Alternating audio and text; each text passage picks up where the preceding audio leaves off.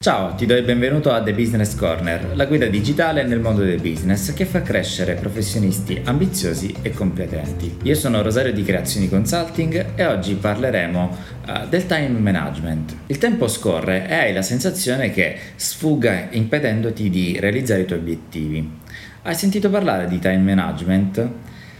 Da lavoratore indipendente, libero professionista o da imprenditore, uno degli aspetti fondamentali per massimizzare i tuoi risultati è sicuramente gestire il tempo in modo efficace. Questo aspetto spesso è troppo sottovalutato. Nel nuovo contesto lavorativo dettato dalla pandemia potresti esserti ritrovato a dover lavorare in uno spazio di lavoro con tempi e inconvenienti differenti da quelli precedenti che impongono quindi esigenze nuove. Anche se precedentemente eri riuscito a stabilire un buon livello di organizzazione, non è detto che eh, quel modello già sviluppato sia applicabile allo stesso modo nel tuo nuovo contesto, o peggio che tu riesca ad organizzare in maniera adeguata obiettivi ed esigenze lavorative.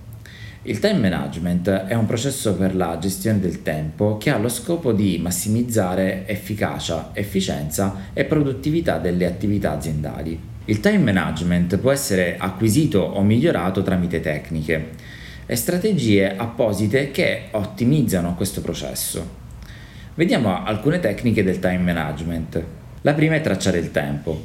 Tenere traccia del tempo può essere un primo e fondamentale passaggio per un migliore time management uh, puoi aiutarti con un'agenda, un calendario, uh, un foglio di calcolo o una delle innumerevoli applicazioni a disposizione eh, dove puoi tracciare come hai utilizzato il tuo tempo giorno per giorno. Alla fine della settimana avrai un resoconto fedele del tuo time management.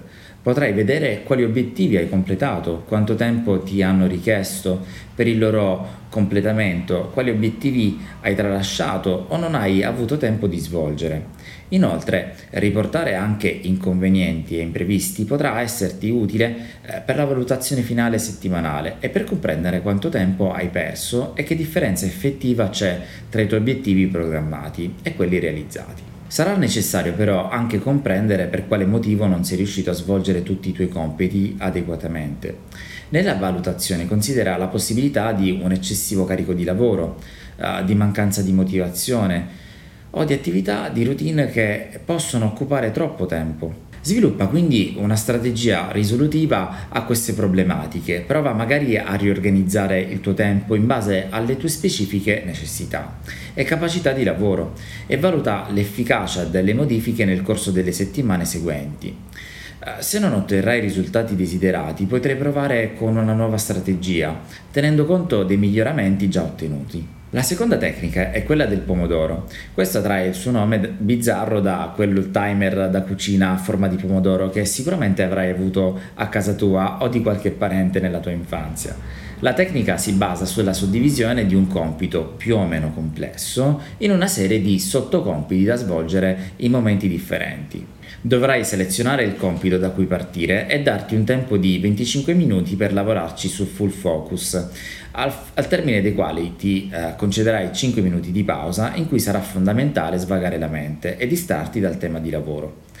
Una volta terminata questa sequenza per 4 volte, potrai concederti una pausa più lunga di 20 minuti. Sarà importante attenersi alle tempistiche imposte dal timer per rendere veramente efficace questa tecnica. La tecnica del pomodoro si basa sulle conoscenze della nostra capacità cognitive.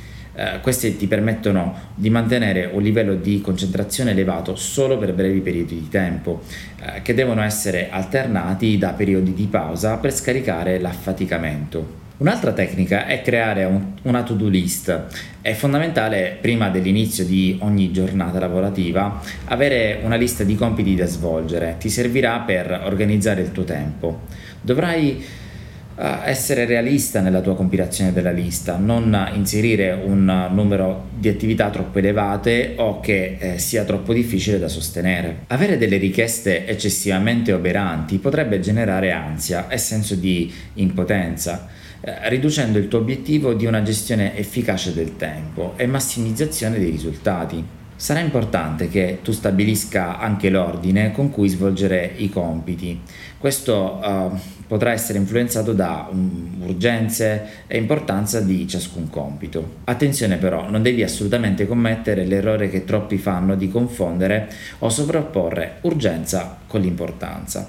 Ad esempio, un compito importante ma non urgente potrebbe essere quello di trovare eh, nuovi contatti per aumentare la tua rete di clienti o quella di trovare nuovi fornitori o ancora eh, nuovi mezzi eh, e strategie per migliorare la tua capacità produttiva. Questi sono tutti obiettivi importanti, ma con una scadenza a medio-lungo termine, di certo non urgenti nell'immediato. Secondo gli esperti di gestione del tempo, sprechiamo troppo tempo in attività urgenti, ma non importanti, e solo il 10% del nostro tempo in attività importanti, ma non urgenti.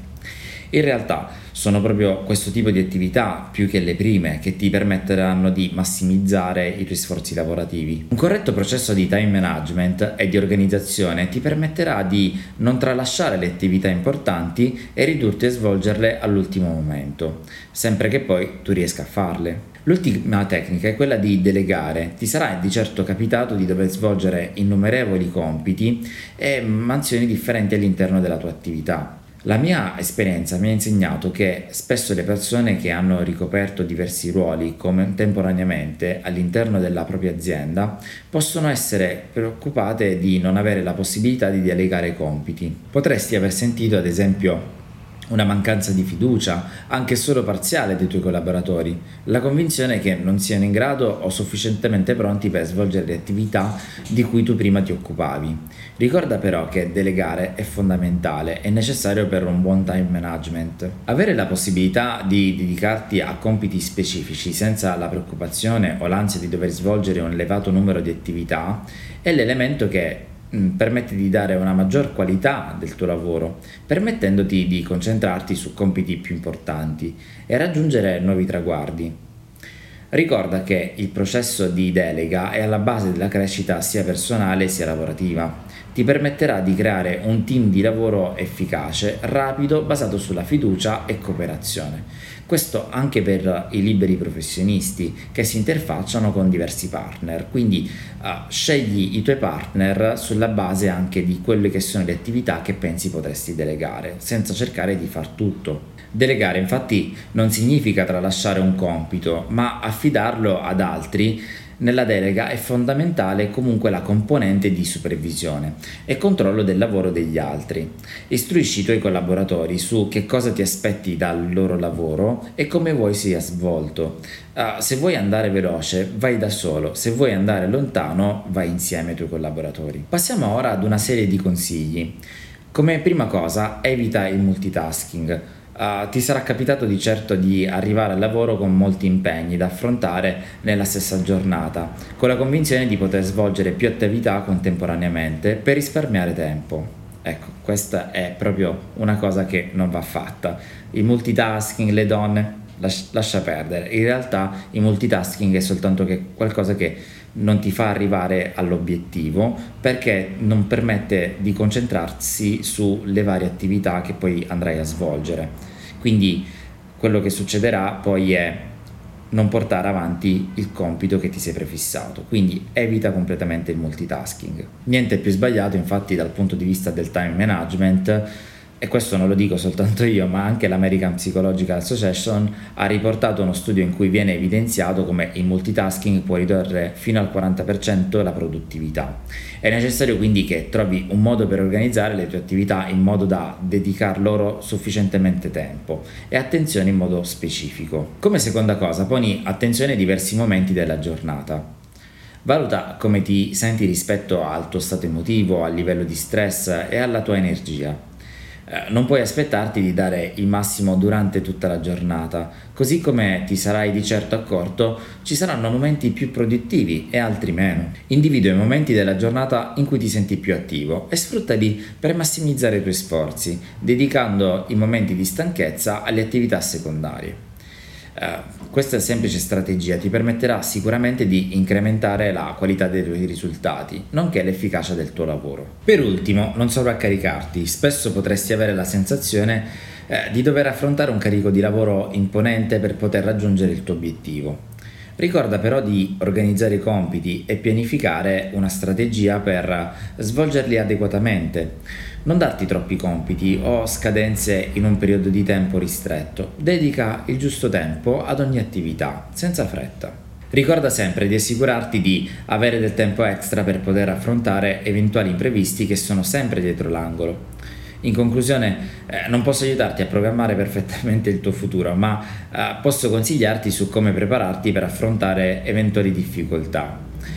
Utilizza le tecniche che ti ho consigliato e potrai vedere già eh, in poco tempo un cambiamento nel tuo modo sia di percepire il tempo, eh, sia un miglioramento anche nel, eh, nell'utilizzo del tempo stesso. Per oggi è tutto, puoi trovare questa e altre puntate di Business Corner su www.thebusinesscorner.it per non perdere nemmeno una puntata non devi fare altro che iscriverti per ricevere un aggiornamento sulle nuove puntate o cercare The Business Corner sulla tua app di streaming podcast preferita e cliccare su iscriviti segui, così da non perdere nessuno dei prossimi episodi. Ciao da Rosario e da tutto il team di Creazioni Consulting, grazie per averci ascoltato, al prossimo episodio.